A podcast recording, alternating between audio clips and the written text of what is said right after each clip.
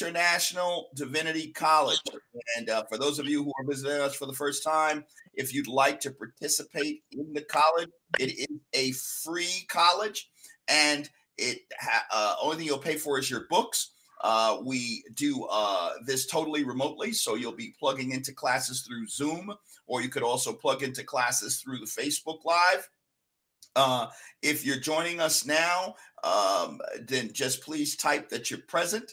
Okay, we know it's near the holiday season, so some people may be watching this as a recording. That's fine as well. Even if you're watching it as a recording, you can also put your comments in because uh, we will respond to the comments from the recordings as well. Okay, so we do preview the different things that people are asking and or saying, and we did uh, allow to to respond to the comments. So before we go in any further with what we're going to do in the Lord today, we're going to open up with a word of prayer, and I just want us to just bow our heads in the prayer. And so.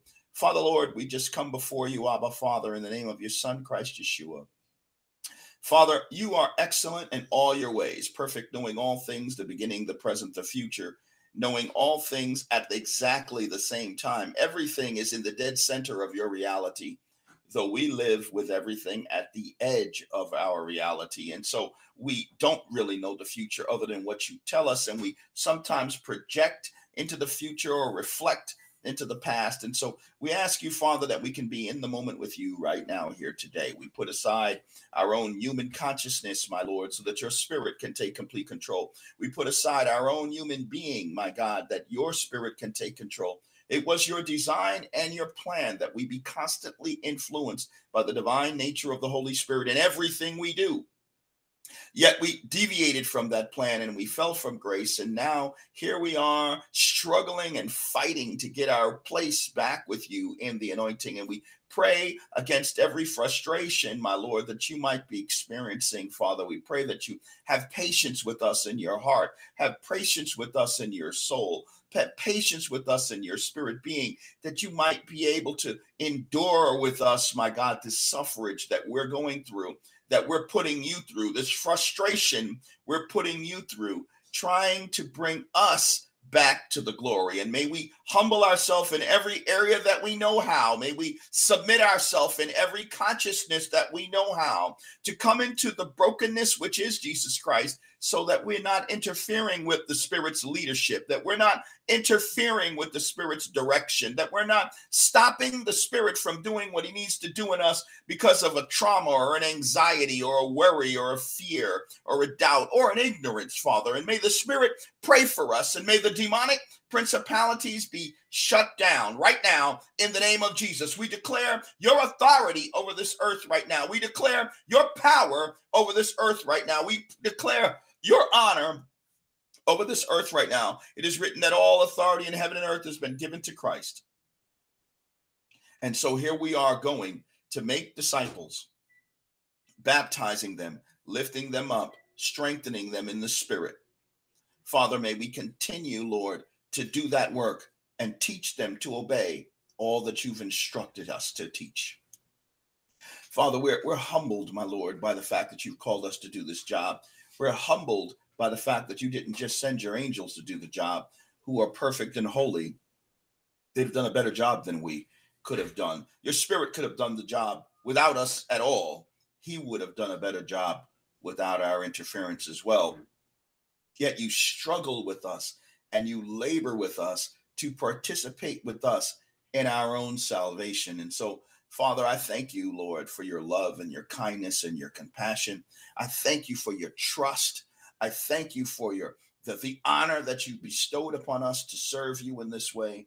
And Father, I rebuke every demonic principality. I rebuke every human thought process. I rebuke every lie and every scheme of the enemy that is designed to stop us from being able to submit to you properly, Father. I pray against every vanity. I pray against every conceit. I pray against every flesh movement. The flesh is nothing, but the spirit is everything. And so we understand that, Father, and we ask that you help us to walk in that consciousness 24 hours a day, seven days a week, committed to the fullness of your glory. I pray against every weakness and every anxiety. I pray against every thought process that's being that's being hindered by ministering spirits. I pray against those things right now, Father, in the name of Jesus Christ, that in Yeshua's name you might bring glory unto yourself, honor unto yourself, mercy unto yourself. In Yeshua's name we pray. Amen and amen. Glory to God, saints. We are here with Pastor AK from the church Philly. I heard they had a powerful service today. Praise the Lord. And so, Pastor AK, listen, let me tell you something. Pastor AK and Pastor C, they let me know right off is there's only one pastor of this church. The two of us together as one. Amen. So we got the full complement anytime we have either of them. But we're not often blessed with the Pastor AK side of the Pastor of the Church Philly. We a lot of times we get the Pastor C side, and so we're gonna let Pastor AK just share for a moment about uh, anything that he feels to share about any ministry movements, anything going on with Church Philly. Uh, we're just gonna let Pastor AK uh, take the take the realm for a moment. Praise the Lord. Um, nothing really new about the ministry. Just uh, you know, we uh next month we are starting up the uh, 12 a.m. prayer line. We're starting that back up, but uh if I am to share something, I would share um uh just basically um uh the year of 2021 that's approaching. Um, just what the Lord is doing now, right now, through the church Philly and the series that we're in is getting our heart back in alignment with God. And um, that's what the Lord is really calling out right now for not only his children, but he's also crying out to those that are of the world who also are living in sin and whose father is the devil. The Lord is crying and calling them into relationship with him before 2021 hits. Because where we're all, where a lot of us are at now, as of now, everybody's crying for 2021. Like, I'm done with 2020. 2021 is my year, the new year, new me. And the Lord is saying, I've been calling you in 2020 to get back in relationship with you. I've been calling you in 2018 to get back in right fellowship with me and just what the Lord just was um he has us in this series of getting our hearts back in alignment with him. That's what the Lord is really saying right now. The Lord is really crying out and calling out, like it says in uh Proverbs, how wisdom is crying out in the in, in the open gates. Like, come receive wisdom, come receive the knowledge of God, come receive just all that I have to give you. And um what God is really calling out now is for us to get our hearts back in alignment with him. All the stuff that we've talking about, we want to you know, leave in in 2020, but we're trying to jump in 2021 with the same mess we in. God is saying, yo, it's time to get your hearts back in right alignment with him. And that's that's what he got us in right now. Um, just with the series that we're in, getting our hearts back in line. And I, I I feel that series that he has us in because areas that I haven't even still given him that I'm trying to jump and run in 2021 with the stuff I ain't give him in 2020. So I'm very transparent about the things that I struggle with and uh, there's a lot of things I have to give him before 2021 come, instead of me running in 2021 with the same baggage I had in 2020. So that's how the Lord has me to start off with staying with just with that. Praise the Lord, praise the Lord. Thank you, Pastor AK. And listen, listen. Um, for those of you who are looking for some academic explosion, you're on the wrong page. This, mm. this is be real. This is the transformation explosion. So, it, it, and transformation usually has to do with thinking like a beginner mm. and operating with the spirit of fundamental righteousness. Fundamental righteousness means basic. Am I right before God? Am mm-hmm. I actively involved in some sin? Am I actively involved in a struggling area that I have to surrender before God? So it's not all about how powerful I can be prophetic, how powerful I can be intellectually, how powerful I can release a theological word, how powerfully I can uh, release a word of knowledge um, or, or, or, or, or a thought provoking statement or uh, a powerfully contrived message. But where am I with God and how I can share where I am with God, how I can build that relationship with God so that I can share from within the relationship instead of from head knowledge. Mm. we also have Ernest. Ernest is becoming like a, a, world traveler now. He zooming down to Pennsylvania, back up to New York, become a world traveler. Maryland. Ernest is all over. He's an East Coast apostle. so, uh, we let Ernest uh, just share a little bit about the things that are going on with him in ministry and and and anything he feels to open us up with as well. Praise God. Yeah. Uh, yeah, I got a chance to tune into the Church Phillies uh, broadcast this morning very powerful, very powerful testimony, very transparent, very timely. Uh, it's it's needed, it's, it's especially the type of year that we're having. um, you can see kind of like how the church Philly, how that year was for them as well, and how they worked through it and where they are now.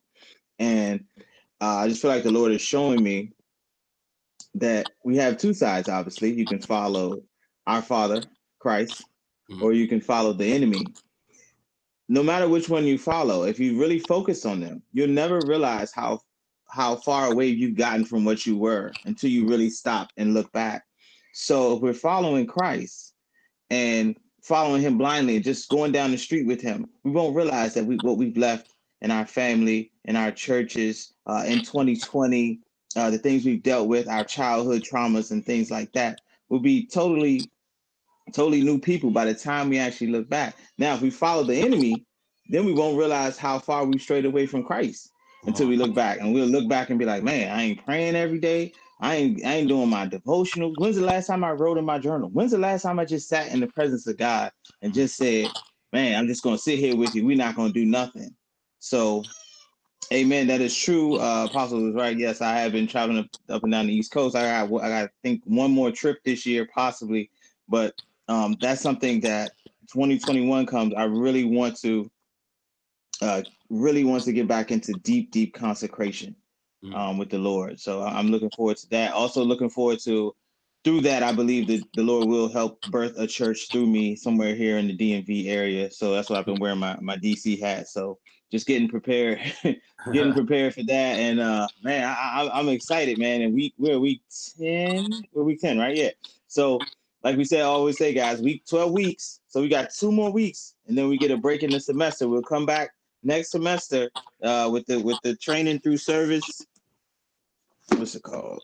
And also the through the Bible in the year. Y'all make sure y'all get these. pick them up now because I'm telling you, two weeks to be here before you know it. Next week is Christmas. After that is New Year's. I'm, it's going. You're gonna look up. Boom, boom. We're gonna be in 2021. So praise God. Praise the Lord. For any of you who don't do um, uh, live presentations or production, video production, normally there's a production director, and um, we have Apostle Jen, by the way, handling the comments so she's there on the comments when you see First Century Christ Church International. That's Apostle Jen uh, commenting there um, and also keeping track of the attendance. But you normally have a production director that controls the sound and mutes people that need to be muted and opens up the sound channel. And right now, the person that does that is me. So if you notice, sometimes I appear a little distracted. I am listening to everything, but I'm also trying to maintain the, some of the video production as well. Who knows? Maybe we will eventually get somebody to do that for us. Before we start to introduce the saints, however, I want to share something with you with you saints. The school is completely free. We will never charge anybody for the school. It is completely free. However, at this point, First Century Christ Church International is trying to move forward with some things. And so we're going to be totally transparent with you. We do have expenses right now. Those expenses are pretty much somewhat totally absorbed by myself, with Ernest supporting as well to absorb some of the expenses. Um, we did not solicit donations in the past because we were still, the corporation was around in 2006, but we let it go dormant. And so we had to then bring it back forth when we brought the school forward. And we're in the back end of completing all of that. So, in saying that, um, we are accepting donations. The way we are accepting them right now is um, we are trying to open up the initial account for the school church ministry. And um, there's a minimum deposit that we needed to put forth to do that. And so that's why it's not right in place right this second, but it will get in place. Um, if uh, Apostle Jen could put my Cash App in the the chat, I'll share it. Um, if you want to donate, the way you would do it right now is you donate using my Cash App and put your name and say for First Century Christ Church. When I create the opening deposit, which will take place this week, I will then use that as part of the initial deposit. So you will still get credit for having donated to First Century Christ Church. And I will definitely give you that letter when you need, you know, you need for your taxes to say that you gave a donation. I think you don't have to produce that letter unless you have donated but so much over the course of the year. But nonetheless, we'll be able to give you the letter that says you donated to a nonprofit. It is a tax deductible donation. Um, and uh, I kind of threw that on my wife. She may not even know right off the top of her head my my Cash App. Um, if Ernest, if you remember it, you could if you could put it in as well into the chat. Um, so uh, again, this is a free will sowing. I really don't. When I say I don't care, I'm not trying to be ambivalent. What I'm saying is, if you don't donate, we treat you the same as if you do donate. The school's free. The Lord says, receive freely, give freely. But if anybody's willing to make a donation, we are now taking donations, and uh, we'll put that up in the chat. Uh, it's just put there just now. There you go. So that's my Cash App right there. Okay. Um, we will be facilitating the means of soliciting donations in a different way in the future. I just did it this way today because it's the initial opening of the account. I really do despise ministries that lead with the money, okay? Because it's not about the money, it's about Jesus. And so I lead with God, but there are the realities of the expenses, the video production, the Zoom production, and all the other supportive things that we're going to be doing. And so, having said that, I will also tell you so that's the Cash App link that you can send uh, any donations. Remember to put your name and put for First Century Christ Church International. Okay. And I'll make sure that that gets handled properly. Um, having said that, we are going to be on television. Uh, we're going to be on Roku. So uh, that's being planned for 2021. Anybody with a Roku device will be able to jump right on in and watch us over the Roku channel. Uh, there is a, a, a wonderful brother, uh, Bishop Lockett, who runs a mystreamingvideo.com, who has facilitation through the, through the Roku. So um, praise the God for that. So now that we've done that, let's do some fun stuff now. We, we've handled the, the business, right? Let's do some fun stuff. We've got here today, Jason Hanson is present. Praise the Lord. Let's just stay consecrated in the consciousness of Christ, saints. I want us to understand something. We're in a school from the standpoint of discipleship. Anyone hasn't seen the orientation, please see the orientation. You need to understand the dynamics of our school. Our school was focused on discipleship. You're being edified, you'll receive a degree, you'll receive a diploma for the first year in Bible Institute. You'll receive a associates in the second year. You'll receive uh, another associates in the third year with a different focus, and you'll receive a bachelor's in the fourth year in divinity. Um, and uh, just so that you know, not that it would matter, because if God's hands on it, it could start 10 seconds ago. Um, this ministry was planted back in 2006. So this is not something that just recently popped up out of anywhere. Anybody needing a actual uh, state accreditation needs to let me know that in about the second or third year we have an affiliation with life college and they would then be able to take in conjunction with our classes some life college classes that would allow you to get whatever, I guess, the liberal arts pieces that are necessary in order to be a state uh, registered school. And then you would then be able to um, uh, receive the Department of Education accreditation. However, it is it should be noted that we are accepted as a school in the state of New York because we've been, been incorporated for the purpose of being able to um, uh, issue degrees in religion. So, because of that, we are state accredited. We just not Department of Education state accredited. So, some people like having that accreditation. You'd let me know somewhere around the second or third year. And then that way we would be able to connect you with Life College, and then you would get a state accredited, uh, well, a Department of Education accredited uh, uh, uh, degree. Uh, for a lot of us, though, we're doing this for the spirit of understanding, not so much for being able to put it forth to somebody, but we try to handle things in a way that will please the majority of the saints that are connected with us. Praise the Lord. So, Jason Hanson's present. Praise God, man of God. We appreciate your presence. We love you, brother in the Lord. Okay, prophetess Angela Hicks. Good afternoon. Praise God. Welcome, woman of God. Very anointed woman of God. If you want to hear from some of the anointing of some of the students, you need to join us on the Wednesday Zoom. Because on the Wednesday Zoom, Zoom, the Lord drops a message not just from the moderators, okay, but he drops a message even through the students who are here because all born again believers have insight and glory in God. And we've got Rila Phillips here. Glory to God. Rila, welcome, woman of God. Another anointed woman of God present with us today. Shonda is here with us today. Praise God. We thank you, woman of God. We love you in the Lord. I like that pick. I like that. I like that pick. Praise God. Tell your husband I said hello. Tell him, please, thank you so much for that logo. Praise God. He's working on a logo for us. Amen. Uh, and prophetess, evangelist, pastor Hetty Dumas. Welcome, woman of God. Praise God. She's got her COVID compliant mask on today. Praise the Lord. And prophetess Trina Houston with us again today as well. We celebrate the saints. We celebrate the God in the saints. So we're not hobnobbing for hobnobbing's sake. Everything is a teaching part. You'd be surprised how much you need to learn as disciples about what it means to be in the righteousness of God, void of the traditions of men. Now, I'm not saying that all the traditions of men will take you out of the righteousness of God. But unfortunately, sometimes we get so caught up in the traditions of men, we can lose sight of the righteousness of God. Hallelujah.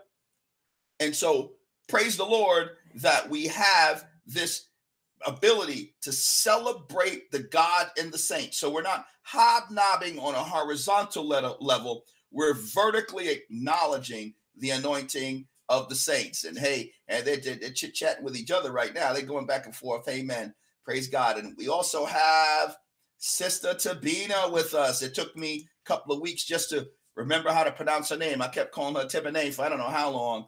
But we got it now, Tabina. Praise the Lord. We got it. Praise God. And we have also on the line today, Prophetess Lauren Taylor. Praise the Lord. Listen, we got a lot of church Philly power on here today. a lot of church Philly power on here today. Praise God. Praise God. Blessing saints. So a little house, a little, a little house cleaning here. Amen. Amen. And we have Alita Turner. Hey, praise God. I've been catching up on the other classes. I'm amazed at the amount of knowledge and wisdom all of you share. Thank you all. Well, praise God. So we need you on the Wednesday Zoom, woman of God, because then you're going to be able to drop some wisdom as well. Praise God. We thank you. We thank you for the encouragement. We give all glory to God in the name of Christ Yeshua. We celebrate the Christ we celebrate the Christ in you. You know, the word of God says that we would be known. It says that, right? That we would be known, right? By how we love one another. How we love one another is how we would be recognized in the world as disciples of Jesus. Amen.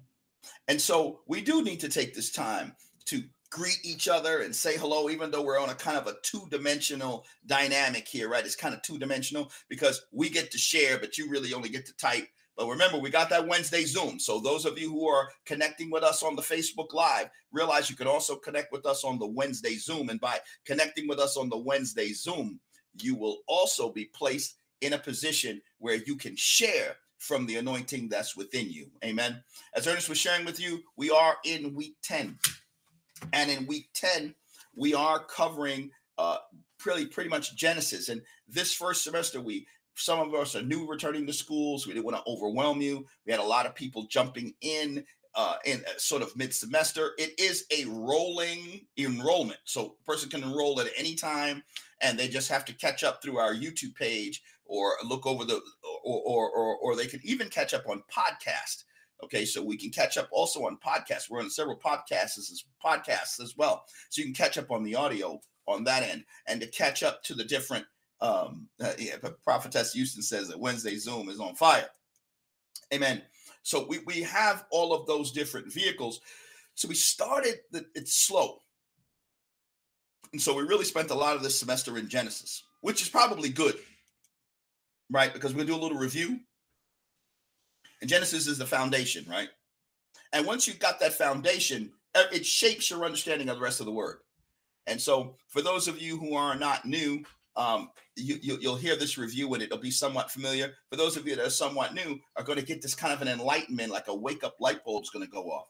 Because a lot of us, if we've studied Bible study or if we've gone to different um, different schools of, of, of about Christianity, whether divinity school or or institute level teaching, we learn this uh, um, what we call covenant theology.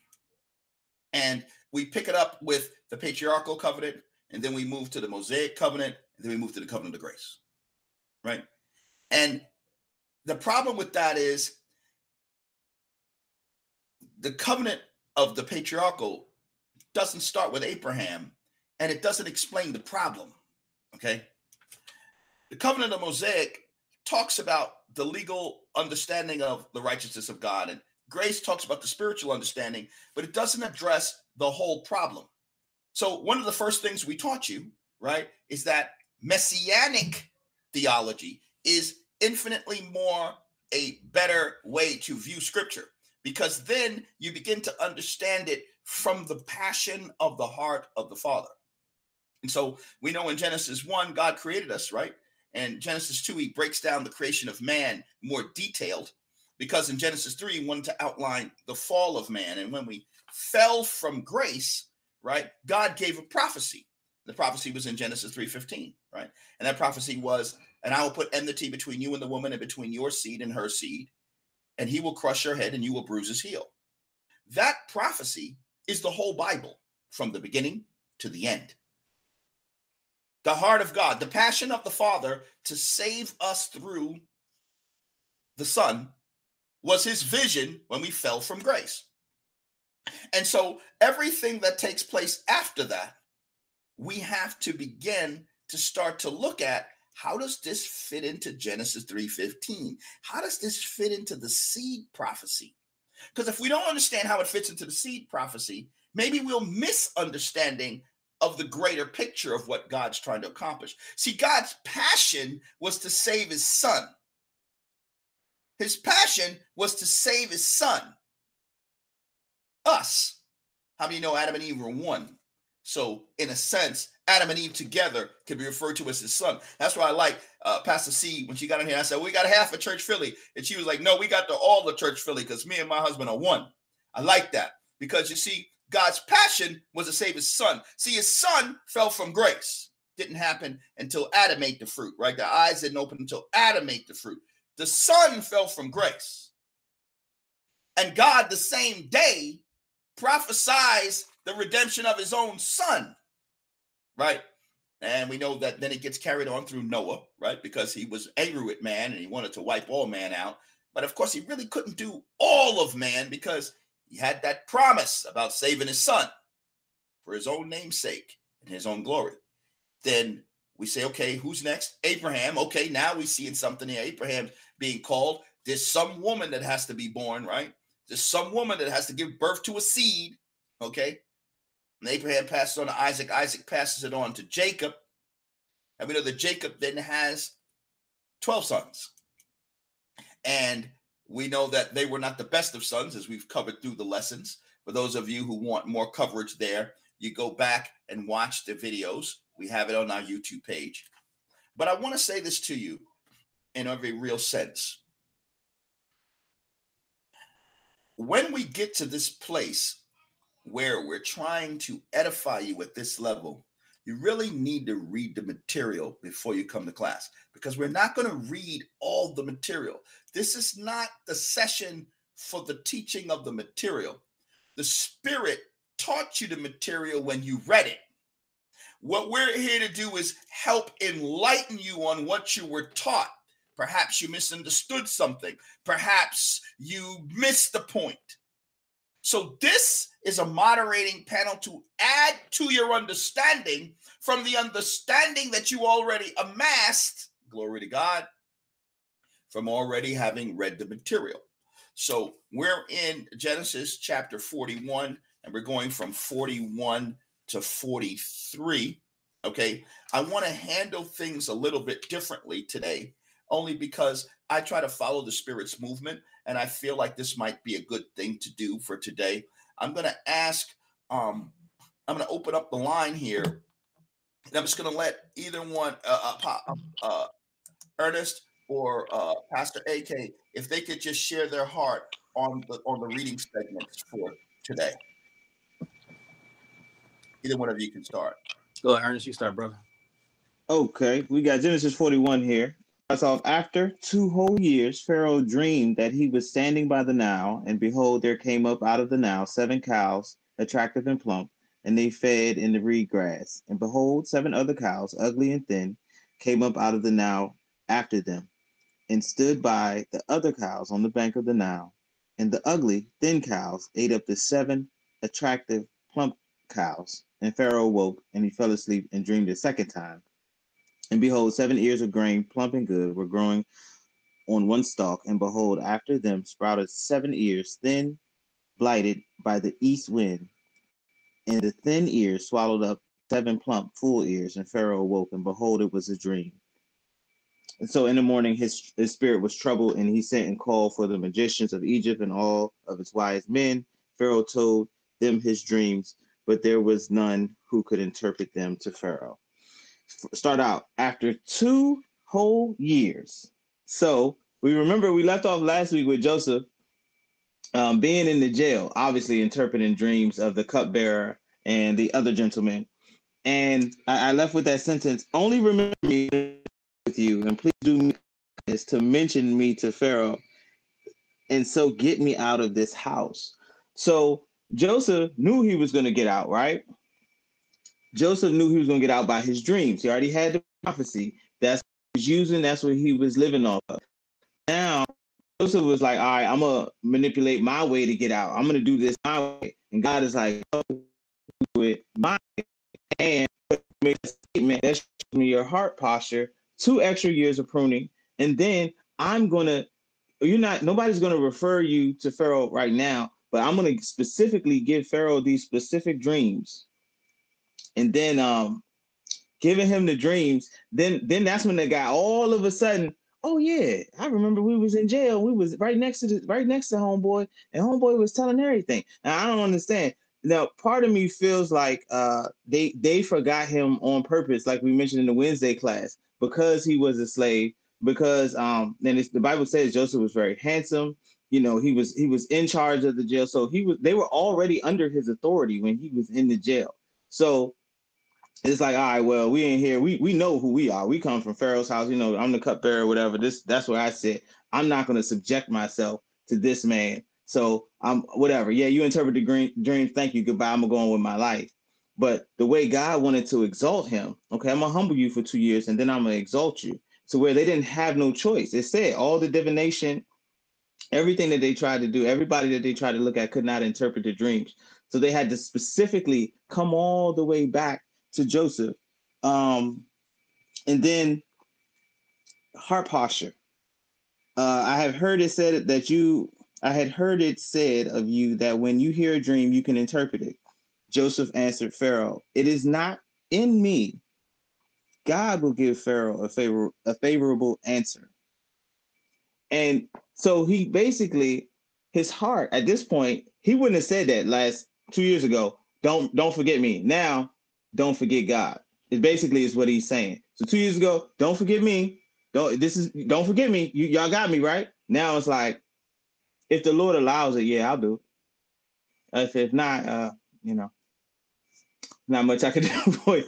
So instantly, his time was up and so God knew, okay, it's it's time for you to come on out. Um, and I'll throw it to to to Pastor AK. But I just wanted us to look at the look at the heart posture of Joseph, as we as Pastor AK said. You know, we we ready to go into 2021, but how many things from our past? Obviously, the majority of Joseph's past is gone now. So yeah, I don't know what year it was. Obviously, two years later, but whatever year he was getting ready to go into, he wasn't tracking and bringing no mud from the past. He was stepping in with clean shoes and I'll, I'll turn it over to Pastor AK.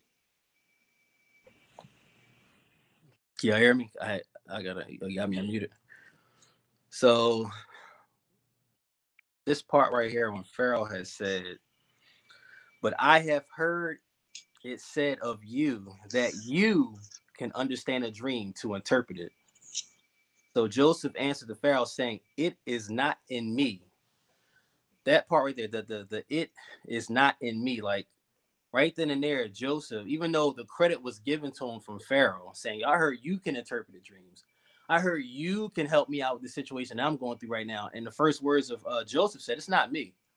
And every time I read that part, like it's like that's the mistake so many children of God, the ones that the Lord is using, they make that mistake of taking on the credit. You know what I'm saying? And we have to remember that one part. Even the Lord had me say that earlier in the sermon today. This whole I, I, I thing. It's like I'm, I'm, I'm, of course I'm gonna stick to what we're talking about. But it's, you know you know, don't know how the spirit start moving, the spirit start moving. But this whole I, I, I part, I just love how Joseph brought the glory back to God instead of saying, you know what, like how many of us probably would say, oh yeah, yeah, I can interpret that dream. Yeah, let me tell you what I think about it. Let me tell you what I feel as though it is. And that's the mistake that we make because God knew Joseph's heart and God knew Joseph was going to say, It is in me. I'm sorry, it's not me to give the dream because then by Joseph giving the glory back to God, it then has Pharaoh think about, Well, who God, who, who, who the God that you serve?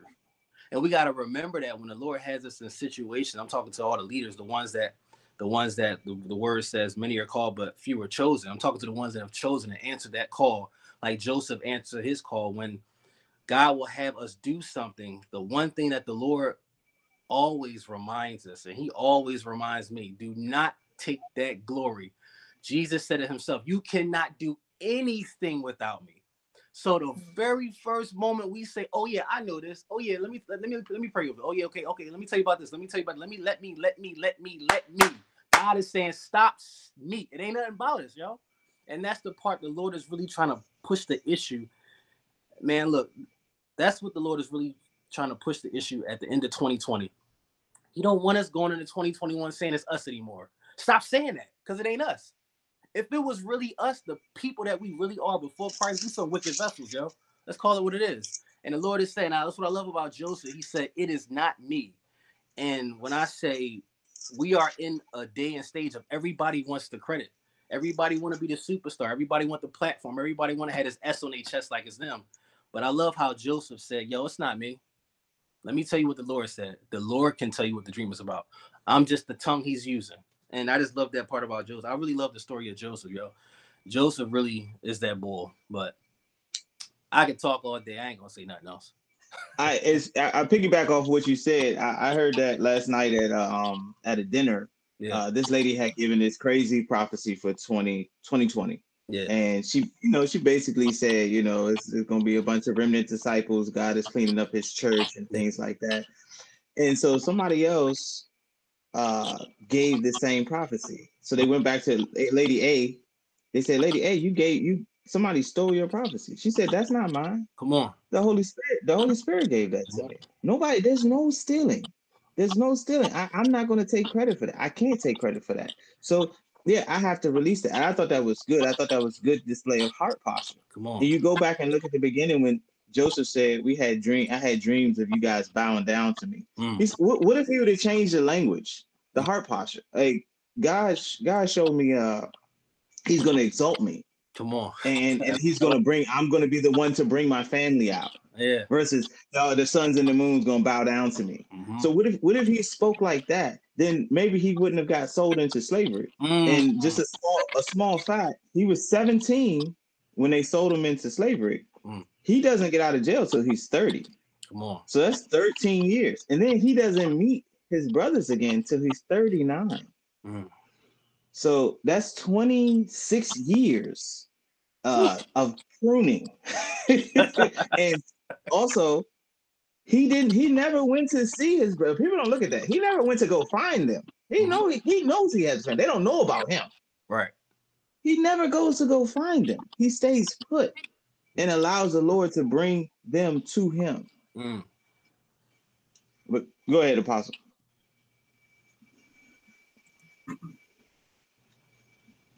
Praise the Lord, saints. I'm I'm just being blessed by everything that's being shared here. Um, you know, there's an edification point that takes place as each and every one of us take, takes our place in being used by God. And one of the most fundamental problems that we have in the body of Christ today is a very two-dimensional movement of the Holy Spirit.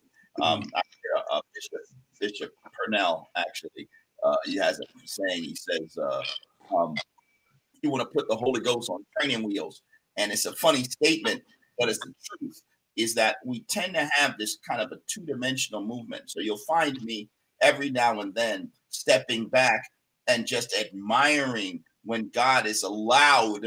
Notice, notice his his reverence, for the sovereignty he gave us. God has great reverence for the sovereignty he gave us. We can take that sovereignty all the way to hell. That's how much reverence he has for the sovereignty he gave us. God is not weak. He could overpower our sovereignty, but he reveres and he gives reverence to our sovereignty. When the Bible says God is no respecter of person, it means that in the standpoint of God is not going to honor a man above himself. Mm. Not going to honor a man above his own righteousness, above his own righteousness, above God's righteousness. So um, when the scriptures say that God is no respecter of person, people think that God is not a respecter of sovereignty. He is a respecter of sovereignty, or he wouldn't be able to take it to hell with you. Um, you take it all the way to fire if you want to. He will not override your sovereignty as far as your desire for your eternal destination. So when God, when when we allow the Holy Spirit of God to move in the form of the multitude, to allow the Holy Spirit to operate in three and four dimensions within our consciousness. So it's a blessing to hear Pastor AK share his portion, to hear Pastor, Pastor, uh, I keep calling him, call him Pastor, call him Pastor, call him Pastor. The names keep dropping for you, Ernest. I don't know. Praise God. As Ernest was sharing as well. Um, and you'll see me constantly come back to this space. Often, it's not a regression. Everything is a learning piece. And if and I say this, and I said this last week, if the only thing you learn in this school is the proper movement of the Holy Spirit, or come to understand the proper movement of the Holy Spirit, you've learned everything you need. Uh-huh. Mm. If that's all you learned, you learned everything you need. We don't have dominance going on here. We don't have dominance over here, or dominance with Pastor AK, or dominance with Ernest, or dominance on the chat line. Everybody's trying to commune in the spirit. One of the greatest stories. And again, I'm not digressing. Everything is a learning piece, and you have to learn this to function successfully in this school. You're not going to be able to succeed in this school if you don't learn. So don't think I'm digressing. This is all part of your edifying. when it says that Paul was going with Barnabas during the hour of prayer to the temple, it says that they were praying, Paul, Barnabas, the believers, and some believing priests. And when they did this praying, it says that they turned around and it was revealed to them by the Holy Spirit separate Paul and Barnabas for this mission. I want to encapsulate that because, saints, we oftentimes do a lot of strategizing, right? We do the strategizing based on our human wisdom. See, and it would have been easy, as the brothers were bringing out, for Joseph to do the same thing to say, okay, I'm in prison. This guy didn't remember me. It took him two years to call my name up again. Now I'm getting bathed and shaved and washed and getting ready to go before the Pharaoh. Ain't no way I'm going back to the prison. Whatever I gotta do before this Pharaoh, I'm gonna make sure it gets done because I've already projected that I'm out of prison. I'm already projecting what I got to do. I'm already reciting and rehearsing my strategy how many of us do that before interviews or before things? We sit there and we plot, scheme inside our mind. A lot of us, we don't understand the sinful aspect of a plotting, scheming mind. See, a plotting, scheming mind thinks within itself about itself, about what the self has to do to accomplish some specific task. Mm. I know what I'm going to do. See what I'm going to do is I'm gonna think about going over here, and then what I'm gonna do is I'm gonna tell this person that, and then they're gonna respond like that, and then that's a plotting scheme mind. But where's God? Where's God? Where's God? And that whole plotting and all that strategizing and all that thinking, and uh, how am I, I can't take care of that bill right now. But what I'm gonna do is I'm gonna take from this account and move it to that account, and I'm gonna switch this over here. I'm gonna put a delay on that, and I'm gonna support this, and I'm gonna lift this up, and I'm gonna put that down, and I'm gonna do this. And that. Oh yeah, wow, that's gonna get for the next month. That's how I get the whole. Thank you, Jesus. Jesus, where did he come in? So here's Joseph getting before Pharaoh. It's going to be easy for him to say whatever I got to do here, man, because I ain't going back to that prison. This is my shot. I'm gonna be in front of the Pharaoh. But he rather comfortably says, but God. I know you got an idea what's gonna happen, but God. But God, wait, stop, stop, stop. Too much praise coming this way. But God. And so I, I, I'm blessed by that piece and, you know, the patience, the patience. Yes, patience. Now you can say it was forced patience, right? Because it was. He's in prison. It's not like his influence would have got him out of prison. But you got to believe that his attitude stayed right in the face of distress. So that his attitude, because see, if his attitude had become wrong in them two years, what would have happened? When he got called, he would have been anxious. He would have projected. He would have went into a scheming mind. He would have strategized. He would have angled. But his heart was right to come before Pharaoh in peace, right? And say, I cannot reveal this to you. But God, but God can. Amen. So that's the testimony that he did the right to you. How many of us know we can be in the wilderness doing the wrong thing in the wilderness? Do the wrong to you. Praise the Lord. So I, am touched by that whole piece, and I think that kind of takes us through um, chapter 41. And then, of course, he gets a chance at his brothers again. Woo! He gets a chance at those brothers. And I know that that's probably something that he really did want another chance at his brothers who put him in this situation mm. First place.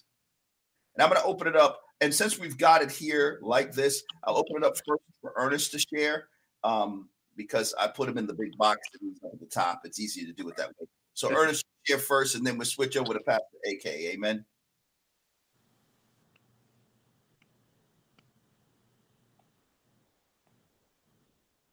Amen. Amen. Can y'all hear? Me? Loud and clear, brother. Uh, yeah. So, so, obviously, the prophecy is playing out like uh, Joseph knew it would in the dreams, uh, where the people, his brothers, are actually coming to him. Like I stated last time, he didn't go out. He has an entire family. He has a father. Um, his mother had passed away by this time, I believe. Uh, but he's got he's got brothers. He's got one sister they have offspring of their own. Um, like I said, so he's got nieces and nephews. Um, and like I said, this time Joseph is 39 years old. So he's a young one. So his brothers are they they're probably in their late 40s, uh, early 50s. And and this is deep. It says uh 40 uh chapter 42, verse 6. It says, Now Joseph was governor over the land. He was the one who sold to all the people of the land. And Joseph's brothers came and bowed themselves before him with their faces to the ground. Joseph saw his brothers and recognized them, but he treated them like strangers and spoke roughly to them.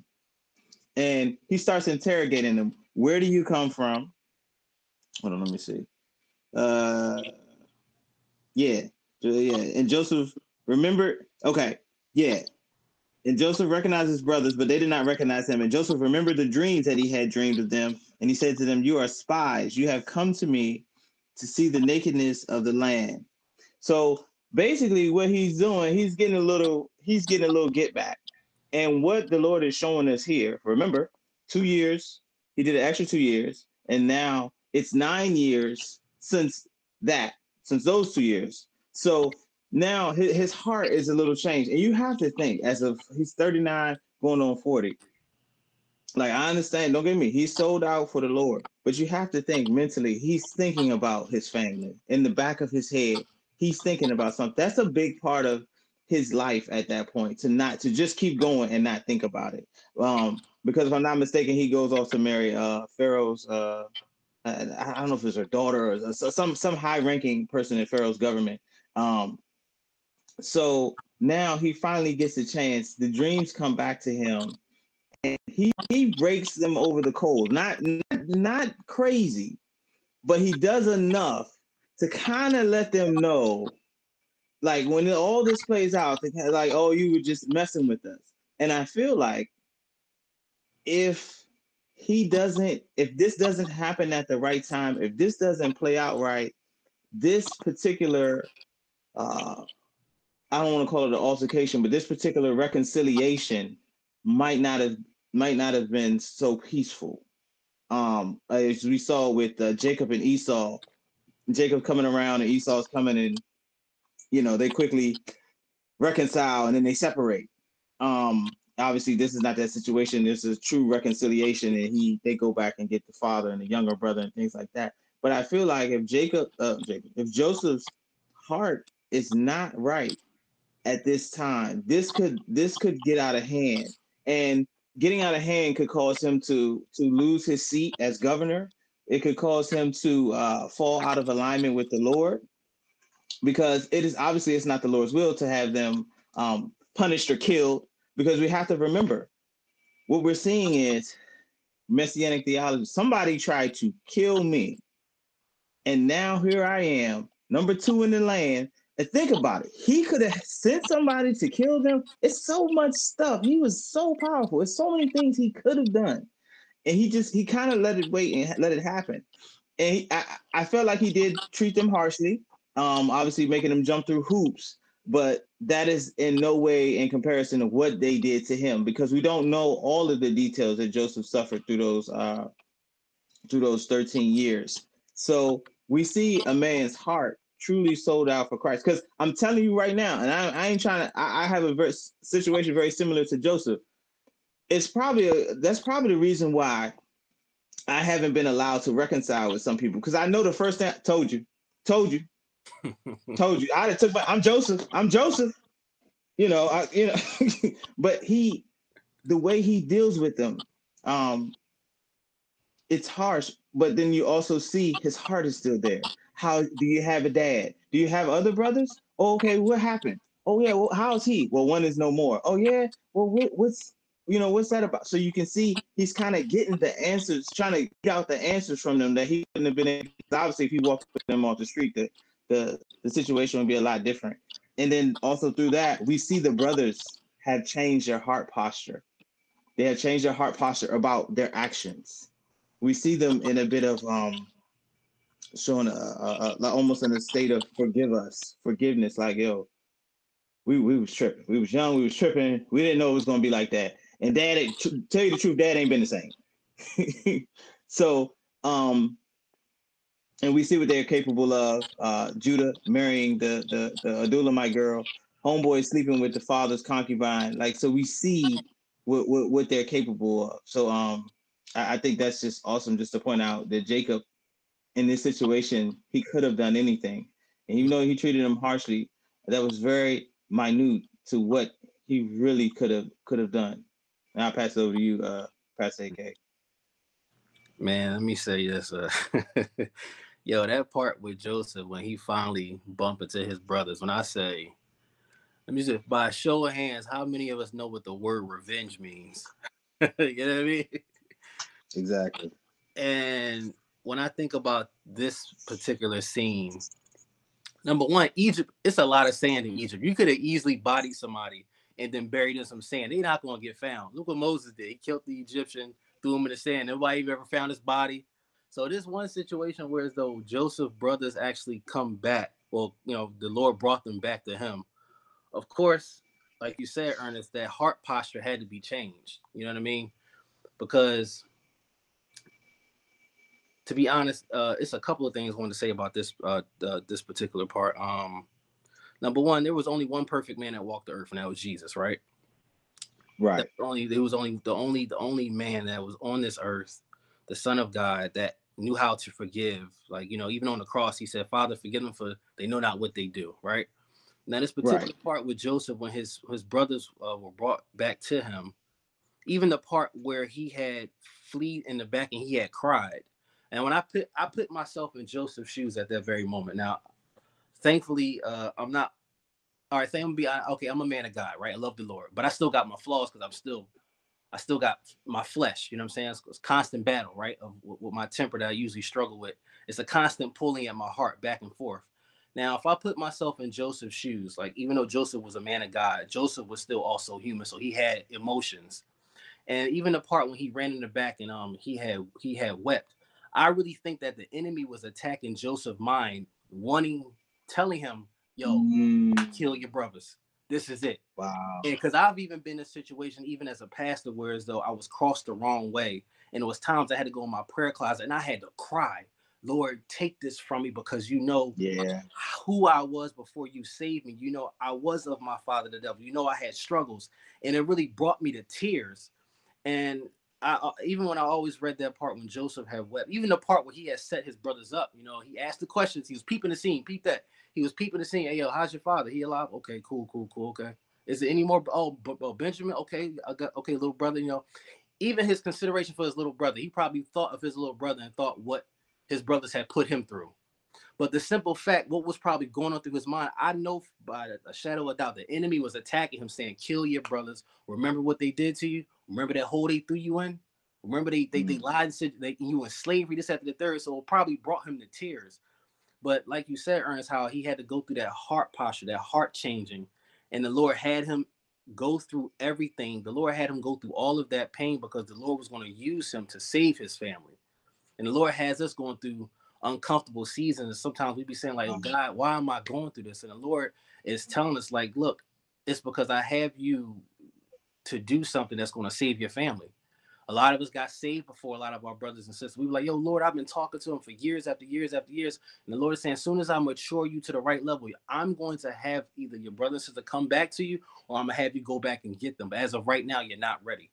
But so when I think of when Joseph was crying at that moment, I really thought that the enemy, I feel as though that the enemy was really attacking his mind. He was actually back there battling with the enemy of saying, look, kill your brothers. He probably was back there saying, I can't kill them. The Lord brought me a wrong way. I'm not that man. I'm a man of God.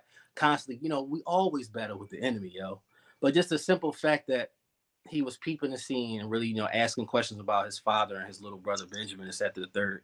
It just really shows you that um I'm not trying to lose focus on what I was saying, but it really just shows you that I forgot I was about to say.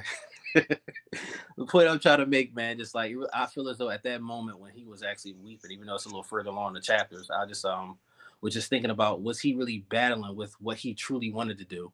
Even when he mm. set his mm. brothers up, was he really battling, thinking like, yo, this is the opportunity where I can make it seem like they stole from me? I'm the second in command. I can easily just cut their heads off. It won't bother me. Like the, the one thing about anger, like rage, you could do, you can kill your own family members and you could brush it off. That's that's that's that's the power of rage, right?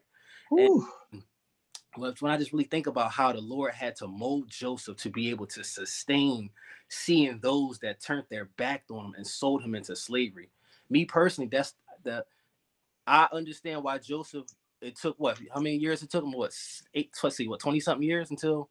26 years. 26 years I can see why the Lord had him 26 years to prepare him for that one day. It took 26 years to prepare him for that one day and he could have easily blew it, but he didn't. Thank God he didn't. But he could have easily blew it. But it just shows how much, number one, how much we need the Lord, number one. But it just shows just what God had to take him through for that very moment when God had brought his family back to him because the Lord had him in that position to save his family. It took 26 years for the Lord to bring them back so that he can not only forgive them, but have um just just have mercy on them he showed him so much mercy. Come on now. Like, how many of us would have showed that type of mercy if our family members threw us in a hole? Not even his full blood, his half brothers. What? Mm. Let a half brother throw me in a hole. Come on, yo. But it just it's it's just a blessing, but it shows how God can change the unchangeable, how all the hurt and this this story itself shows that how all the hurt we can go through, God can still allow us to heal because it's Him that is forgiving. It's Him that did the healing. It's Him that's working through us to even show the same mercy Joseph showed to his brothers. And that's the same mercy God shows to us. And that's why I love this story. This story of Joseph really just puts the, the how God can heal when family hurts you. It's a difference mm. when friends hurt you, but when your own blood, it could be half blood or full blood, but when your own blood hurts you, that cut different. We all know that cut different when our brothers hurt us. Our own flesh and blood hurts. It. That's a different type of cut. But it just shows God can, man, look, we can't do nothing without God. Go back to what Jesus said. We are unable to do anything without him. And Joseph was unable to forgive without the Lord. So, man, Joseph. When I see Joseph in heaven, I'm gonna get that boy, I'm gonna get that boy a bear hug, yo. Yo, Joseph! Where Joseph at, Jesus? praise the Lord. Praise the and praise God. And you know, um, saints, we've been touching this on a lot of different levels, and we've been looking at it and flipping it around a lot of different ways. And it's great to write ourselves into the story. Um, we do need to do that from time to time, um, write ourselves into the story so that we can relate to the story on a personal level. The Word of God says that we do these things. We we engage in the Word of God to learn lessons, lessons of righteousness from the righteous, and lessons of what not to do from the consequences of those who have sinned. Amen. Amen. I just want to say, thanks that um, um, I don't know, Pastor AK, I don't know, did you dull your camera? Hopefully, this is not on my end. Your video. No, I, I didn't touch nothing. Actually, froze because both of y'all froze right now. I didn't touch nothing though. Oh, okay. All right. All right. So if you feel to jump out and jump back in, that'd be fine too. All right. Um, Let me do that, or just wait. What you want me to do? Uh, yeah, I think you should probably jump out and jump back in because it, sometimes it doesn't. Um, All right, we'll be back in a couple seconds. Praise the Lord. Um, and so I, I like to, to look at it also from the perspective of the fact that the brothers have done him wrong. Now he's postured to do them wrong, and uh, I see some of the some of the um, I know the self righteousness in him at this point. He's like, let me see, because you guys was a bunch of no good. you you, you yeah. let me see you guys are at. Let me see where you let me see if you guys have learned any lessons from last time I dealt with you. Because you know went through me in a pit and had me sold to to to, to uh, into slavery. You know, let, let, let, me see where you really are at with this. And you, you I think that that's some something too that happened with Joseph that he was testing their grit. Do you have family loyalty anymore? You have a commitment to each other um, better than you had when y'all sold me into slavery? Uh, but you can also see his love, right? Because he gives him back the gold, silver, rather, gives him back the silver. Um, uh, uh, someone can correct me if I'm wrong. I'm not really that great on worldly uh, history on these points, but I believe at the time silver was more valuable than gold. So um, uh, there was a season in which silver was valued greater than gold, and I believe that that was the time period. So, so the silver was of greater value than the gold, whereas today gold is a lot more valuable than silver. And we can see the the typological movements going on here. Here, Joseph is testing their hearts to see if they have a fondness for each other. Um, we also see the part where Judah, uh, when they when they finally do give him the the, the, the, the, the money and, and and and they come back to, to buy more um, uh, uh, food, how uh, they're set up to lose Benjamin and how Judah steps in to save Benjamin. Now, that's really typological, right? Because who's in the family line of Judah, right? Jesus, right? Jesus, right, comes out of the tribe of Judah. So it, it's very interesting how the behavior of Judah is a lot like the behavior of Christ in the salvation of our souls. And so, saints, we encourage you to look for those different typological movements, look for those different typologies, and look at those different things and get wisdom from these areas. Um, there's a lot of preaching that's done off of typology. They're not trying to tell you that it's an absolute fact that this is what transpired, but they'll take a point and use it as a prophetic typology or use it as a teaching typology. And it's a good thing to do that from time to time to help people see things from different perspectives. And so we know about the second journey to Egypt, and we know that he uh, throws the silver cup into Benjamin's sack. And so then going back, Benjamin now looks like he's stolen something, but of course that's not really true. Joseph had put it in the sack there.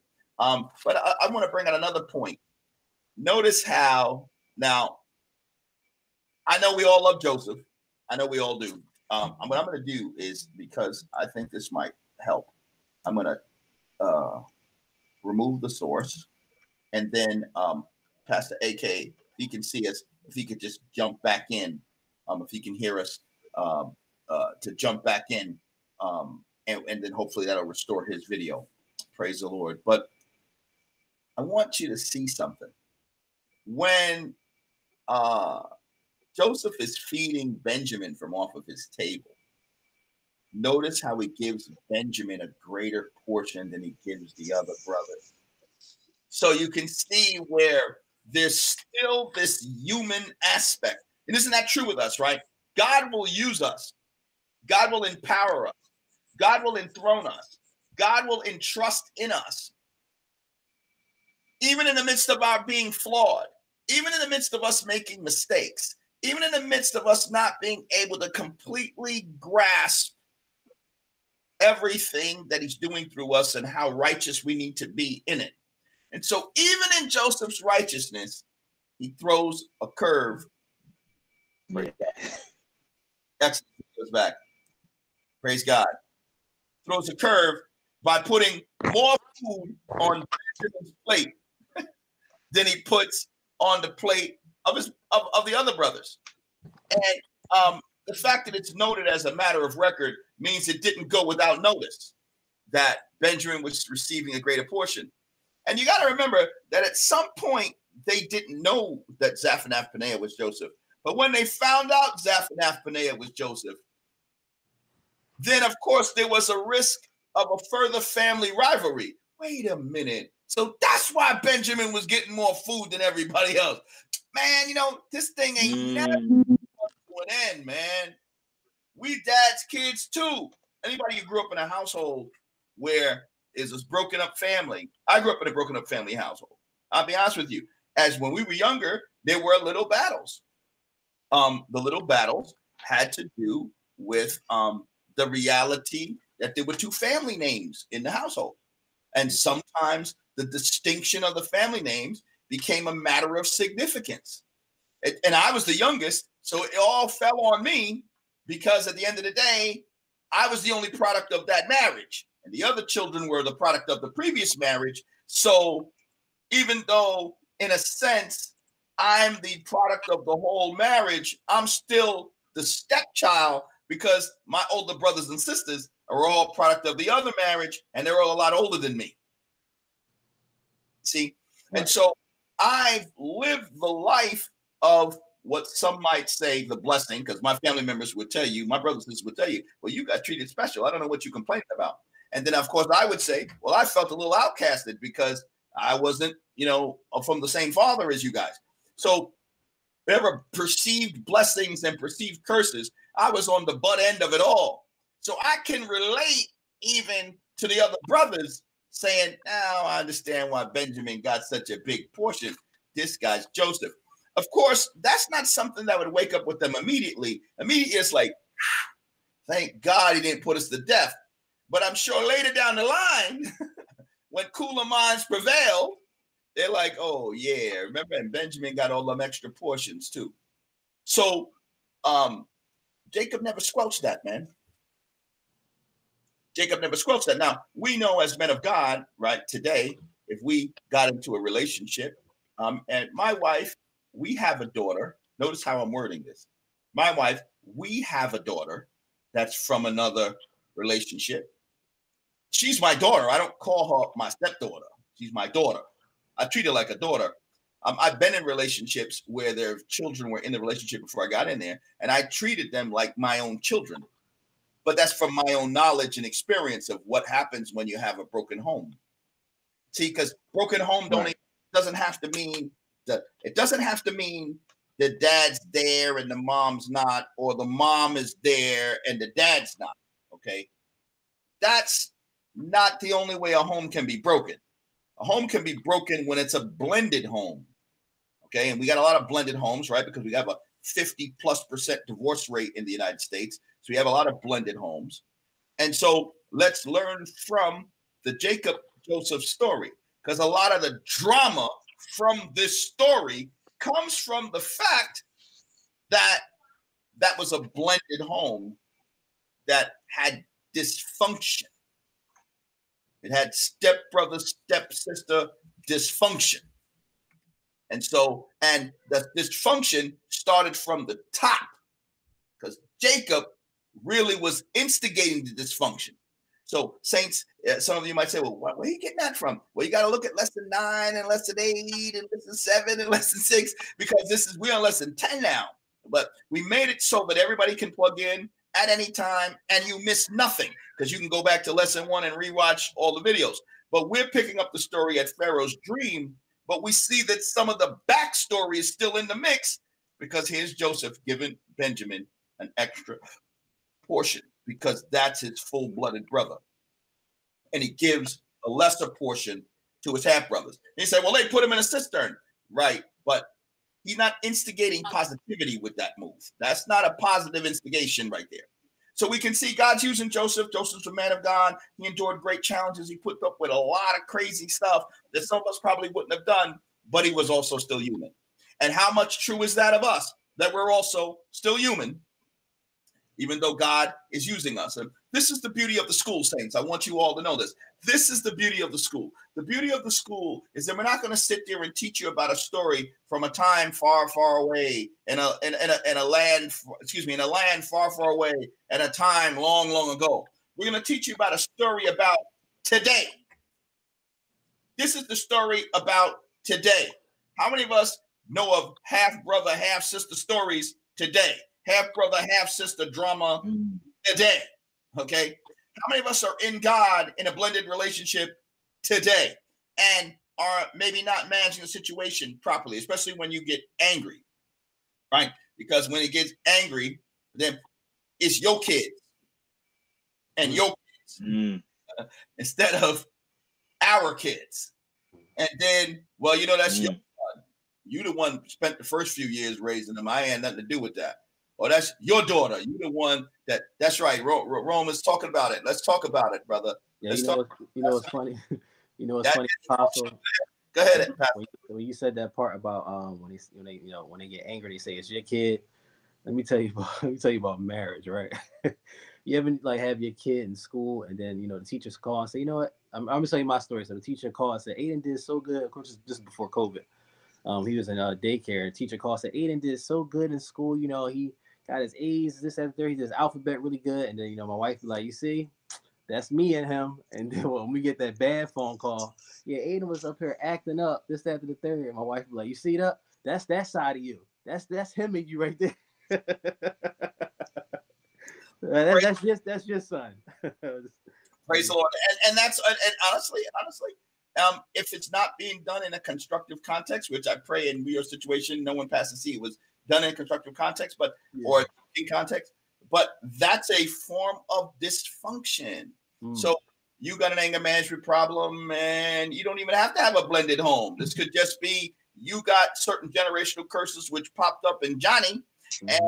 and she got some generational curses that you know popped up in, in, in Joyce, and now y'all pointing out each other's dirt through the kids, and then you do it around the kids, so now the kids are hearing it and they think there's something inherently wrong with me because I'm more like my mama. What's that? So the thing is that the answer is how do we deal in the spirit with dysfunction? Mm.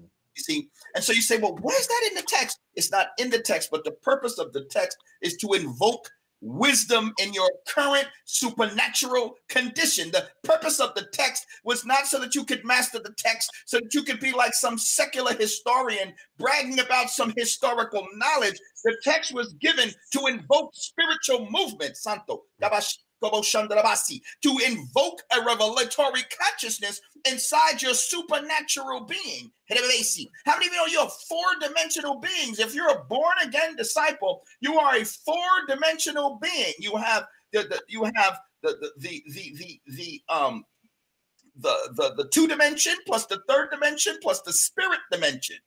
Amen. Hallelujah. So your your your your depth, width, length, spirit and as four dimensional beings, this story is being told on a two dimensional page, but it has a four dimensional revelational capacity, which is why it's in the Torah. Mm. See, mm. this is the problem that we have with a lot of teaching and a lot of schooling is the schooling becomes an ac- academic intellectual ascension into some sort of head knowledge, which puffs up the person's consciousness while their home is still in ruin because the fourth dimensional supernatural wisdom, which was the real knowledge for why the whole story was recorded, has been lost on you for the sake of information. Ah, the Lord. So this whole thing invokes the wisdom, right? Because we have the Holy Ghost in a way they didn't have the Holy Ghost back then. We have the indwelling presence, the counseling nature of the supernatural power of God. Hallelujah. So here we are as saints. We got to look at this and go, okay, amen. Praise God for grand, great, great, great, great grandpa, but that ain't right. You ain't supposed to do that. Okay, yeah, you can't make a coat for one and don't give nobody. Okay, can't favor one. Okay, I realize you didn't love Leah, but you still knocking boots with her hard body. So you gotta have to accept the responsibility. You can't be like, oh, that never was supposed to be my wife. Well, every night that you done slept with an old kid you done produced, she your wife now, bro. you gonna have to suck it up. you know, it's your kids. So the thing is that we need to grow on this. We need to grow on this. We read this and we grow on this. We don't read this and just understand it. We read it and we grow on it. And so we see that Joseph puts his brothers through a test, and through the testing of his brothers, he sees that their heart posture has changed some. It hasn't completely changed, but it changed enough for him to be, uh, you know, heart struck with them. But he still got a special place in his heart for his own natural brother which only instigated a little bit more of the dysfunction. But here we are pushing forward with the story, the patriarchal move. The most significant thing from a systematic theology perspective, Saints, for this segment is we see the end of the patriarchal covenant. Go back to Genesis 3:15 now. We see the end of the patriarch because there's no story about a patriarchal covenant. There's a story about a woman that gives birth to a child and the child crushes the head of a saint of a serpent. That's the story. Okay. So how does Abraham fit into this? I mean, I got it. He's carrying this prophecy, but how? He's not a woman. Was Sarah carrying the prophecy? No, both of them are. Isaac's carrying it. Okay. It went on to Rebecca. But it went on to Rachel. I, don't get it. How does this fit in? It's a divine mystery still. But now Jacob has all these boys, right? And all 12 of them become 12 tribes. And we know that those 12 tribes become mm-hmm. one nation. And we know that, that nation is considered to be a bride or a woman. We know that that nation is going to give birth to a son. We know that Christ was born of the Virgin Mary, but how many of you know that he's really the son of man because he's the daughter, he's the son of the of the wife of God Israel. It's not so much that Mary bore him, but that that's Israel's son. Israel is the woman, and Jesus is the son. Now we're looking for a snake, and we're looking for a crushing of a head, looking for a bruising of a heel. Genesis 3:15. And we're searching eagerly for this. We're not going, okay, when did the patriarchal covenant start? Okay, covenant theology, patriarchal covenant started with Abraham, Isaac, and Jacob. Okay, and then it went to the Mosaic when Moses came and took them out of Egypt and took them to the promised land. And that was the Mosaic. Then Jesus came and that was grace. See, God never taught us that way. We read it, saw the pattern, and labeled the pattern. God didn't teach us a teach that to mm. You don't hear the term covenant theology in the Bible. So when we take the word of God and analyze it to our understanding and then re-articulate it with our own wording and our own understanding, we don't sin, but we open up the possibility of missing something. So what's significant about this Jacob situation is there's no passing on to an heir. The anointing mm. didn't get passed on to Joe. The anointing didn't get passed on to Reuben. The two people most qualified for it were Reuben, the son of Leah, firstborn, and Joseph, the son of Rachel, firstborn. But there's no desire to lay hands on one of them and give them the full blessing, right? So now what are we starting to see? The birth of a nation. I wonder what this nation is going to become. Ah, maybe that nation becomes the woman. Well, if she becomes the woman, she got to give birth to a child. See, this is what we needed to have been eagerly awaiting throughout all of our existence on earth, mankind. That's what we should be hanging on. We now are already ourselves right on the back end of the story. Yay, we're on the back end. We're on the point where the child has already been born, raised to a man, and he suffered the bruise of the heel, but he's still crushing the head of the serpent. Where right. fit in in the prophecy of Genesis 3:15? Because God's complete obsessive compassion and compulsion has been the redemption of his son. Glory to God. I'm going to open it up to the other moderators if they have anything would like to share um, on in, in uh, on closing pieces of, of this segment. Um, my my thing is, uh, and it, it it it goes on. I mean, as as we see, uh, 44, Genesis chapter 44, and we see we leave off with Judah begging that uh, that Benjamin not be not be um was it was it left behind or jailed held against his will. Uh and then it's crazy because it, it it picks up on 18 and Judah went up to him and said oh my lord please let your servant speak a word in my lord's ears and let not your anger burn against your servant for you are like Pharaoh himself. That's deep. I mean you know they start saying it they're really speaking that prophecy uh, and said, My Lord asked his servant, saying, Have you a father or brother? And um, that's when he starts investigating. So you see the reconciliation. And I just want to talk about the uh where where is Jacob's mind in all this? Because so Joseph is sold into slavery at 17. Um, and my bad, I said 26, it's 22 years, right? 10, 17. Yeah, it's 22 years. So Jacob's sold into slavery at 17. It's 22 years before the brothers see. I'm sorry, Joseph sold into slavery at 17. It's 22 years before the brothers see Joseph again. And then there's still a back and forth, you know, a couple trips back and forth, and he's, you know, working things out, and he's very manipulative, getting getting Benjamin to him and finding out about his dad. Um, but Jacob has to be fatigued at this point. He's got these sons. They're running rampant. One is gone. His favorite is gone. He they they, they he is no more. um, God is not even calling Jacob Jacob anymore. He's calling him Israel. So think about the promise and everything that has to come forward. And Jacob has to be uh in somewhat of a, a, a desert season. Kind of not don't really know what to do, don't really know where to go um, trying to keep keep his son. Uh, well, just kind of just watching his sons run rampant.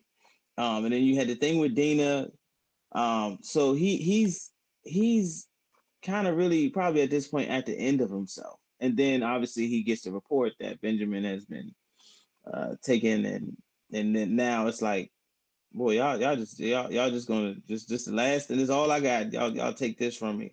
So we see the Lord also pruning Jacob as well, um, preparing his heart because I'm pretty sure at this point Jacob probably has felt that has felt that he's failed, um, not just as a father but as a patriarchy. Like, okay, I don't have nothing. I don't. I, I don't have nothing. I there's nothing I can do. I don't really know what to do from this point.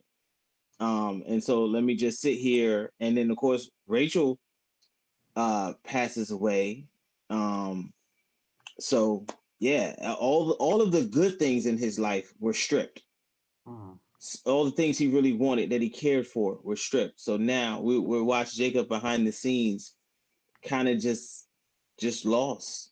And like you said, it's not what what um Isaac did to him. You know, let me pray over you. It's like, well, the son I was going to pray over is no more. If if there was if that was a thing to do, that ain't no more. I don't feel like giving the rest of these kids prophecies. That they don't deserve you know th- this blessing and calling. So i'm just just stuck. I'm just existing. Almost like that time period after uh, adam ate the apple and then and then um close to the to the flood and stuff where adam was just he's here but you don't really hear you don't hear about him. Mm. you know you just, he just he just was like where is he? So I, I really feel like jacob was was going through it emotionally Um, and I can just imagine just, you know, 22 years. Mm. Um, and the Lord knew exactly what he was doing to, to reconcile everything and bring them all back together. But uh, I just want to say that as we don't forget Jacob here, and he's, you know, as soon as the Lord sent him to that next level, it was like desert. It was like, all right, next level, all right, we got to prune you for this. You're not ready.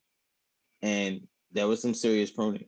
Um, so yeah, that, that's all I have to say. It's a beautiful, it's a like uh Pastor AK said, it's a beautiful story. A lot of people like to call it from the pit to the palace. Yeah. Uh, only from I, the grave to governor. I just want to ask y'all a question. Why do y'all think no one snitched on each other? How come the brother? You ever thought like, why didn't the brother say, "Yo, you know what, Dad? We lied and said Joseph was killed, but he really didn't get killed."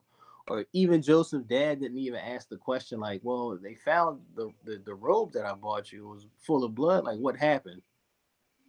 I always I always wondered like why nobody asked the questions of what happened. You know, were you like how did like how'd you even get here? Like the father didn't even ask. Like he just, I'm sure he probably didn't even care about. It. He was just so excited to see his son, but I can't even imagine the guilt that the brothers held for 22 years of what they did. You know what I mean? But I always want the question I always ask, like, how come nobody uh really said anything to um to Jacob, like, yo, you know what, Dad, this is what we did, or even Joseph, like Joseph maybe say, yo, Dad, you know what, this this what really happened. You know, I guess they wanted them to have either they wanted him to die in peace, to not have you know no resentment against his other sons. But I've always um asked that question of why nobody really told on nobody. That's that was just a question I'm asking y'all. Why do y'all y'all, y'all did you ever think about that part? That is true. Yeah, Um, I did think about that part because that's a secret you have to keep uh for a long time. yeah, And um I don't know, I don't know. Well, they well, we knew some of them were capable of murder. Uh other one is capable of, of, of adultery. So we I, I don't know, maybe it's one of those, you know, if you don't blink, I don't blink, and then also the divisions Mm, in the different households. yeah, It's like, well, we we we got our little sect, we got our sect, we got our sect. So yeah, yeah. y'all don't come over here, we not gonna come over there. We just we just gonna go on. Mm, There, But yeah, uh there's a lot of testimony to the potential that there was a great bond that existed amongst Leah's children. mm, Uh, they were bonding together. Remember, it was no secret that this battle existed. Remember the battle over the dates.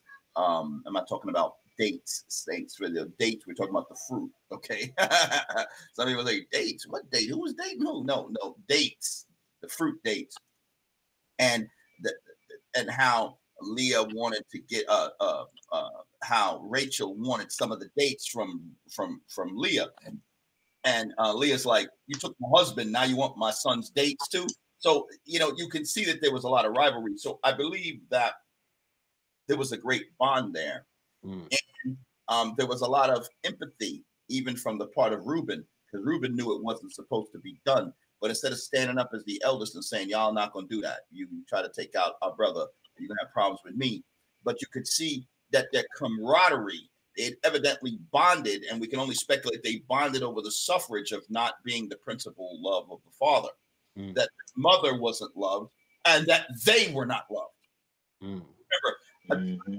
traditionally compares their love against the love of their brothers and sisters. That's why you can't buy one for one and don't buy from the other. It doesn't matter if you got your son a Mercedes. If you got your daughter a Rolls Royce, there's going to be a problem. you love her more than me. I got your Mercedes. Most people can't even, most people don't even buy their kid a Datsun, but you got a Mercedes. I Mhm. said, did I say Datsun? Nobody even knows what a Datsun is. Uh, What's that? What is like? What is I it do. like? My dad, my dad is saving his for me. A Datsun is a car. it- yeah, old, old car brand. It's Yeah. before, the Be- it's before a Beetle. No, it's after the Beetle, but it doesn't exist anymore. There's no such thing as Datsun. Okay. But I can't believe I even said that. I'm dating myself right now. Um, but listen, most parents won't even buy their car, their son a Toyota. I bought you a Mercedes Benz. Said, Mm. Yeah, you bought our sister a Rolls Royce. So children measure love usually in zeros and ones. Mhm. And it's based on what you gave the other brothers and sisters. So you give Joseph a coat of many colors. You don't give me nothing. You Right. don't love me. right. So they may have bonded together with the mom who was also unloved. Mm. And Jacob didn't take responsibility. You can see, and I'm saying this, this of course is in part personal revelation because it's not clearly documented in scripture, but I don't know who would argue this point. Jacob clearly carried on the grudge of not ever really wanting to be Leah's husband. So you I got tricked into taking you. So what am I gonna do? But you know how it is. You a man, you ain't gonna turn away some fun, right? I, I use the word fun in place of a word that's more apropos, right? And so you knocking boots with her, but you don't want to admit she's your wife. Mm. Wow. And you spent almost, right, you spent almost your whole life not admitting she's your wife, even though you got all these boys from her. So I believe they had a bond. And so it didn't help that Joseph was the son of Rachel. It says that he loved him because he was the son of his old age. I won't dispute the scripture. But you have to also believe it had to do with Rachel. This is my only son from Rachel. Okay. The only testimony of that relationship. And so he not only had him in his old age, she's the son, he's the son of Rachel. Right. And so that didn't help matters much for the other brothers that are feeling unloved. Then you give him a coat of many colors. That didn't help the situation much either. And then he's arrogant, goody two shoes, tattletale. I saw what y'all did. Y'all messed up. Y'all messed up. I'm gonna go tell dad. I'm gonna go tell dad what y'all been doing. I, am not trying to put down the man of God. He's a man of God. We never speak ill of a man of God. I'm trying to talk to you about discipleship typology. Mm-hmm. So discipleship typology is this not nosed little kid, man, and dad favors him. Dad's always favored him. Dad don't never give us no consideration. You know what, man? Let's take this kid, take a rock and smack it upside his head and throw him in this this ditch. Now, Reuben, instead of manning up on the in the spirit and saying, "I'm the firstborn. I know we can't do this. I'm older than all y'all. I'm more mature than y'all." Nah, that's not what we're gonna do. Leave the boy alone. He goes, I don't want to be pissed. Off. I'm gonna be chill with my brother. Oh no, no, let's not do that. Let's just throw him in this other little hole over here. then I'll come back and get him later. you see? And then he couldn't come back and get him later because they already sold him. And, and he's like, oh my God, what are these guys have done? But you can see through the story, there's a connection that they have with each other that doesn't include Benjamin and doesn't include Joseph. It only includes children from Rachel's side of the camp. And I think even they didn't even mind Rachel's concubine. Because I think some of the kids came from Rachel's concubine too. They was cool with the concubine and they was cool with their mother. They wasn't cool with Rachel's kids. Because they getting special treatment. Now Jacob did love, Jacob did love his sons, just not the same. When he heard of Simeon not being coming back, he felt grieved. But he wasn't going to die. But if I lose Benjamin, then I'm gonna die. Mm. So you know, I like that. I like the joke um, in the, in the, in the recently in the movies, right? Uh, where uh, Iron Man's daughter says, "I love you 3,000," and he jokingly tells Potts, "But she only love you 900," and it was a laugh.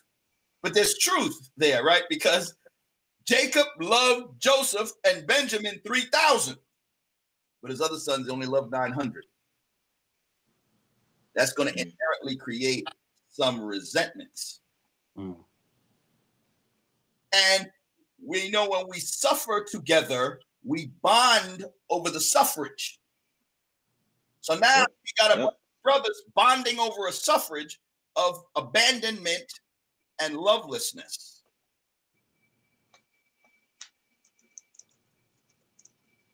See, and these are the types of things that happen. And this is what I mean when I say we need to grow through this, not just know through this, we need to grow through this. Because the Spirit bears testimony. And when the Spirit bears testimony, do we ignore it or do we listen? Mm. See, and that's that's the power of these stories. The Bible tells us to learn from these stories so that we can grow through them. But amen. Uh, you guys have got some powerful comments going on. I noticed that there was an interest in potentially watching some movies. So I'm not trying to advocate where you buy them from. Okay. So this is not a plug, this is not a commercial ad, but I just put a link in the, the link was put in the chat by Apostle Jen. Um, that basically gives you a location where you can get a five disc series that will cover these stories that we've been covering in Genesis. Um, I recommend this series. I think that this series was probably, in my estimation, the most accurate and most biblically aligned. And it's great videos that you could put your young kids in front of potentially as well. Um, of course, the con- the cartoon Prince of Egypt is a little bit more for kids, but I don't know how accurate it is. These try to stay very close to the biblical context. Um, and if anybody's looking for other movies related to other Bible stories, Turner Broadcasting Systems did a Bible collection. Their Bible collection tries to stick very closely to the biblical facts. So for all us visual learners who like watching movies, there's an opportunity to watch some movies that'll give you some connection with with some of these stories here. So um, now I'm gonna we're gonna come because you know we always have our off-topic section, right? So now I'm gonna open it up for the Saints uh, uh Apostle. Uh, see, I'm dropping names. Ernest, I don't know, man. Something's happening, bro. Something's happening. Uh, with, uh, Ernest or Pastor AK can can uh, just share anything from out of your heart, anything to bless the saints and what you believe the today now movement of God. But let Pastor AK go first. Um, what the Lord has placed on my heart with just the Joseph story, and uh, even though uh, even the Moses story, when we really get into that, is that when you're called to a great calling, you're going to go through uncomfortable seasons. You're going to go through seasons or even moments where as though it looks like death is standing right in front of your face. But when you just look at the story of Joseph, how the word always says, but the Lord was with him. Even in the midst of his uncomfortable seasons, uncomfortable moments, he still honored God. But um, I don't know who's really going through a real serious uncomfortable season. They can't understand why. So even to the point to where as though it feels as though God isn't even answering your prayers or you don't hear from him but yet you're still walking the walk, you're still showing up, you're still pressing in. Because the Lord is saying, I want you to continue to press in, even though you're in a season of uncomfortableness right now. You're in a season of trials and tribulations, or not even trials. I'm sorry. If you, when you're in this in that season of of, of just uncomfortability, it just when you're called to do something great, is you got to go through that pruning. Um, and like I said, I feel as though the spirit is talking to somebody that's watching right now that you're just in a spot and you're in a position right now where you're really uncomfortable. You're really going through something right now.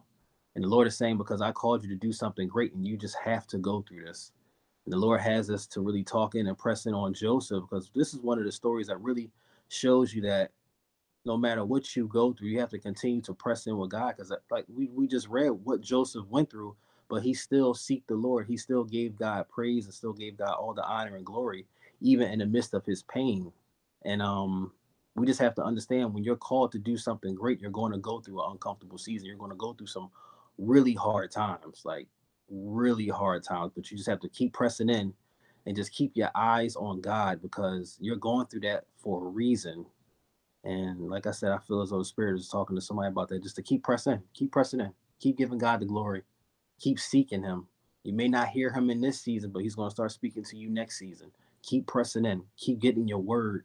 Keep just pressing in and trying to keep keep keeping your focus on him no matter what it looks like around you. Because when you're called to do something great, you really got to go through it. Amen.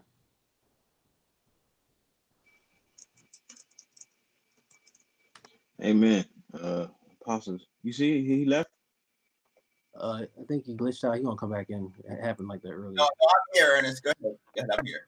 Oh, yeah. Um, yeah, man. This we, it. I'm and I'm so glad we we and the apostle obviously through the uh through the Holy Spirit came up with this school, the inception, um, and, and going through it and going through the Bible in a year because we really need to sit down and digress and, and go through all of these stories.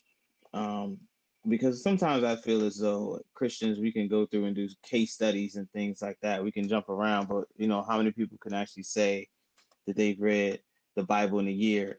And it's so deep. Uh, I found myself around Messianic Jews, and you know, it, it's crazy now. I can bond. Yeah, we we and it's we, I go to the synagogue and we reading this this week, and and we write. People don't realize we're right on. We're, we're on the same path, and we can we can we can talk to them and relate. Um, so I, I will just I'll just piggyback off of um like like uh like like Pastor AK said, that is a necessary season. A lot of they I always say this, they don't tell you that in the pamphlet. They're not going to tell you that. It's it's hard to conceive, but you at the end of the day, we have to re- remember God gave he loved, so he gave his only begotten son. So what does that mean? To be in God, to be in love means you're a giver and you're giving your life or you're giving other things so that we can we can uh fulfill his will. And mm-hmm. so it, it's it's tough. It's like man we just I, I, know me. I was waiting on the book deals. I was waiting on the tv and and I, like i still look out every now and then for my elephants. I prayed for some elephants a couple years ago. I'm still looking for them um but it, it was instead it was different. It was, it was more along the lines of homelessness, and mm-hmm. I even went to jail uh, at the very at the my first year of intense breaking, just like Joseph. I I had I ended my first year of brokenness with a night in jail. Um, I remember I called Apostle. This was about seven years ago. I called him and I was crying. I said, "Man, I ain't. I don't really want to do this, but it's no. It's no other way. I don't have no other way. I have to do this." And uh, he told me, he said, man, you can be all right. He said, you're gonna be all right. Joseph was in jail. You're gonna be all right. You're gonna be all right just one night, you know, you toughen up. So. and um yeah, exactly. and I, you know, I went in there and I had to do my thing, but we a lot of times as, as Christians, we want to uh, we want to go around this. We don't want to go through the desert. Um, we don't understand that, and we don't understand the season. We don't understand the relationship. And I, and like uh, uh, my man Pastor AK said, like, you know, press in, press in because it's it's um it's imperative. And you know, the Bible says you will you will you will find me when you seek me with your whole heart. Mm. Um so that's deep and people don't understand that like that's that's everything that means that's all of you and I, I, I got to that point in my life i don't remember how or when but I just remember I was at the bottom and I said, "This, this it. This all I got. That's all I got. I'm going. I'm gonna press forward. This all I got."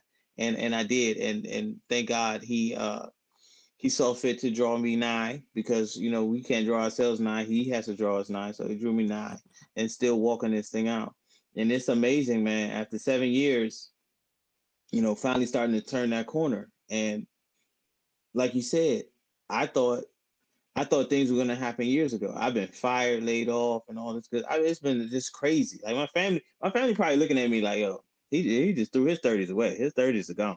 so, uh, because you know they don't understand. Like, oh, we, yeah. buddy, you just can't get it together, and it's okay. And after a while, I realized the Lord, I would get up, boom, he'll knock me down, boom, he'll knock me down, he'll knock me down. I mean, you're literally fighting against God, literally fighting. Like, all right, I'm gonna I'm gonna break this out of you. I'm gonna break this out. You're not gonna be an Absalom you, are not going to be um you know the, the, the people that fail all the kings the book of kings and chronicles and stuff. You're not going to be that i need you to be a pillar.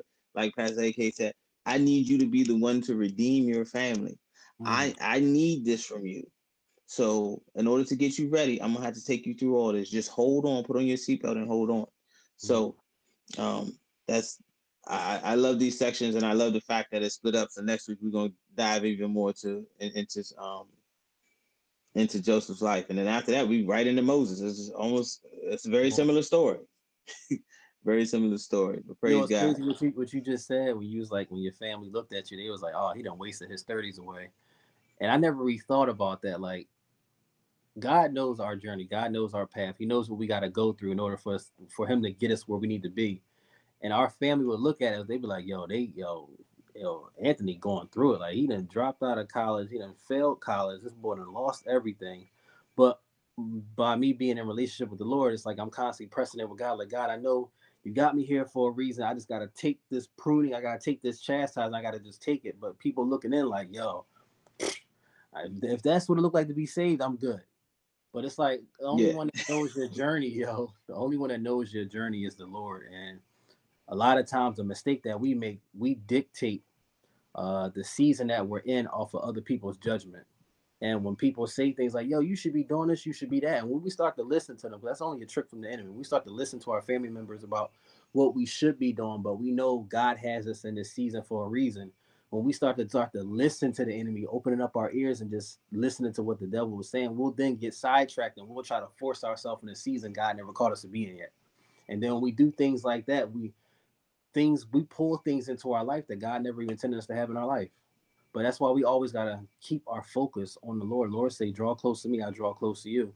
But don't dictate your walk by the judgment of your family members. You know what I'm saying? It's gonna be times where you're gonna be in a mm. season, your family will be like, yo, come on, why'd you why'd you stop doing your music? I heard that a lot from um those that were close to me. Why you stop doing music? I was like, look, God, he just called me to put it down right now. But yo, your music was crazy. Like, yo, you had opportunities, I know, but just you ain't gonna understand it. You know what I'm saying? And it's hard yeah. to not, it's mm. hard, it's really hard to just turn the other cheek and try to ignore it, but you just gotta ignore it, yo. God is the main focus because because it's just man, look, when you do the will of God, it takes off so much stress, you know what I'm saying? It takes off so much burden and just things that we thought we needed when we really didn't need. It's like, but when you focus on the Lord, we, we of course we don't see the finished product, only he sees the finished product. But we just gotta keep pressing in. Don't listen to your family members. They say, yo, man, this church thing look like it ain't going good for you, bro. You think you know what I'm saying? Don't listen to that. Don't listen to that, yo. what the, what the Lord did with me, uh-huh. what the Lord did with me, man, and I tell people this all the time because now I'm like a, I guess a staple for like brokenness in the wilderness. I tell them, I said, He got me in so deep, got me mm-hmm. down so far that I, even if I wanted to come out, it, mm-hmm. I couldn't. I I had to wait on Him. Yeah. And that's the day I knew. I said, "Oh, this is different." Because I looked up, I said, wow, in order for me to climb out of this, I got to do this, this. I, I, I, don't have the resources. I don't have the means. I can't mm-hmm. do this. So he has to do this. So I had to wait. I said, all right, mm-hmm. well, I ain't got no choice. I, I guess, you know, might as well mm-hmm. crack open this Bible. Amen. But yeah, so that's that's really the the trick to to get so far. You're not gonna like this to get so far, so deep in in the jail that only God can come and get you out. Come on. And he will when the timing is right. Mm, when it's time and it's right. Put that on the shirt. God's gonna come when it's time and when it's right. they don't tell you that in the pamphlet. Put that on the back of the shirt. yeah, exactly. Exactly. Yeah, that's a good business you start, uh, uh Ernest. You start making pamphlets, yo. You should really I think that's that's a good business. You think about that, yo. I, that's not a bad idea. I, you know what? I, I, I will. Yeah, I will. I'm gonna, I'm gonna look into that. That's not a bad idea. Go ahead, Apostle. Praise. And what you got, what you saints are seeing here today, you guys can hear me okay? Yeah, clear. Okay. Uh, what you saints are seeing here today is a lot of what you'll see also. I'm talking about the back end. When I pulled myself down, you saw Pastor AK and Ernest on there. That that's going to be kind of typical of what you're going to see in uh, Church Philly the midnight prayer that they're launching in January. They do a little mm. bit of a release in the beginning and then they flow into a prayer. And it's very um um we got that word we use homely and then we think that that's a negative term but homely means it you feel at home okay mm.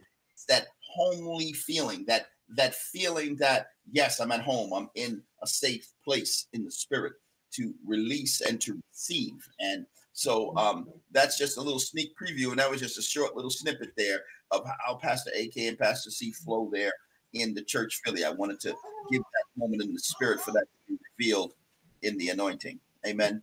Um, brothers, if there's anything else, please by all means continue. Otherwise, we'll close in prayer. I'll leave it to you guys um, at whatever point you feel is a settling point in the spirit. Wow, look at the baby. Look at the baby. He's gorgeous. like she's staring at her mother in the background, right? Is that what it is? She's staring. Yeah. Up. Yeah, yeah, yeah. We can see her eyes moving as she as she shifts to, to see where she's at. but praise the Lord, beautiful baby. Um, if there's anything else, brothers, by all means, um, continue. Otherwise, I would ask uh, Pastor AK to close us in prayer. Amen. You got anything, Ernest? I'm, I'm, I'm Spirit ain't telling me that right now. No, no, I'm good. You can go ahead, man. Okay. Yeah, she's still asleep. Yes, Lord Jesus. Dear Heavenly Father, Lord, we come to you, Lord God, first giving you praise, honor, and glory, Lord Jesus. Giving you praise, Father, for who you are, Lord God. Giving you praise, Father God, for just the patience you have for us, Lord God. Giving you praise, Lord God, for just creating us, Lord God, only just for relationship, Lord God. For you all, you were already perfect just with you, the Father and the Son. You were you were just a perfect entity, Lord God, for you didn't need us, Lord God, but you created us, Lord God, just for relationship, Lord. And Lord, I think that was one of the best things you did, Father God, when you breathed the breath of life into our bodies, Father God. So, Lord, we just want to give you praise for who you are, Father God. Give you praise, Father God, for the love that you have for us. Giving you praise, Father God, for just the unconditional love and patience that you have with us, Lord God giving you praise for sending your son to die for our sins, Lord God, because there was nothing that we could do to receive your forgiveness, and you had to come down and lay your life down for us, Lord God. And we thank you for that, Lord God.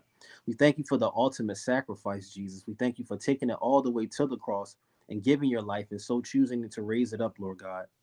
Lord, we ask that you forgive us of our sins, Lord. We ask that you forgive us of the things that we thought, said, and done that was against you, Lord God. The things knowingly and unknowingly, Lord God. Lord, we pray for all of those that had tuned in and watched, Lord God, those that had tuned in to receive not only knowledge, Lord God, but to go even more deeper into relationship with you, Lord God. Lord, we rebuke the enemy for any type of thoughts he's trying to place in their head, any type of distractions or any type of just resentment or any type of old spirits that's lingering around that's trying to pull them from relationship with you, Lord God. We rebuke the devil right now in the name of Jesus, Lord God. Father, you give us the power and the authority over the devil, Lord God. So we use our tongues, Lord God, allowing you to speak through us, Lord God, and rebuke the enemy, Lord God. Father, for you have us not only standing on our guard, Lord God, but you have us being vessels just so that your light can shine through us, Lord God, so we can point the people back at you, Lord God. Father, it has nothing to do with us, but it has everything to do with you. And we thank you, Lord. We thank you, Father God, for the vision that you have gave Apostle and Apostle Jen and Apostle William, Lord God, and even Apostle Ernest, Lord God. We pray and we just want to thank you, Father God, for the vision, Lord God, that you are continuing to use them, Lord God. Continuing to just mold them, Lord God. Continue to break the things that need to be broken in their lives, Father God. But Lord, we thank you, Father God, on how you're restoring them, Lord God. The things that they have lost, Father God, you are beginning to restore back in their lives, Lord God. And I just pray and ask that you continue to keep them covered, Lord God. Even Ernest's niece, Lord God, she has a calling over her life, Lord God. And God, I ask that you continue to watch over her, Lord God. Continue to keep her grounded, Father God. Lord, I pray for each individual that's tuned in, Lord God. I pray and ask that you watch over those that are even in their household, Lord God. And Lord, we just want to thank you for all that you have done, all that you're continuing to do, Lord God, through us, Father God. For Lord, it's not us, but it is all of you. In Jesus' name we pray and praise. Amen. Amen. Amen. God, I wanted to just share a classic case of the Joseph story. Soon as my daughter heard in the other room about a baby being on the camera, she came, she came in, came bolting over here like, "What baby's in the camera? I ain't in the camera." That's funny. That's now, funny. Testimony, a live testimony. And she laughing too. All right, so wave goodbye. All right, God bless you all. We'll see you on Wednesday. Praise God. Bye bye. Good night.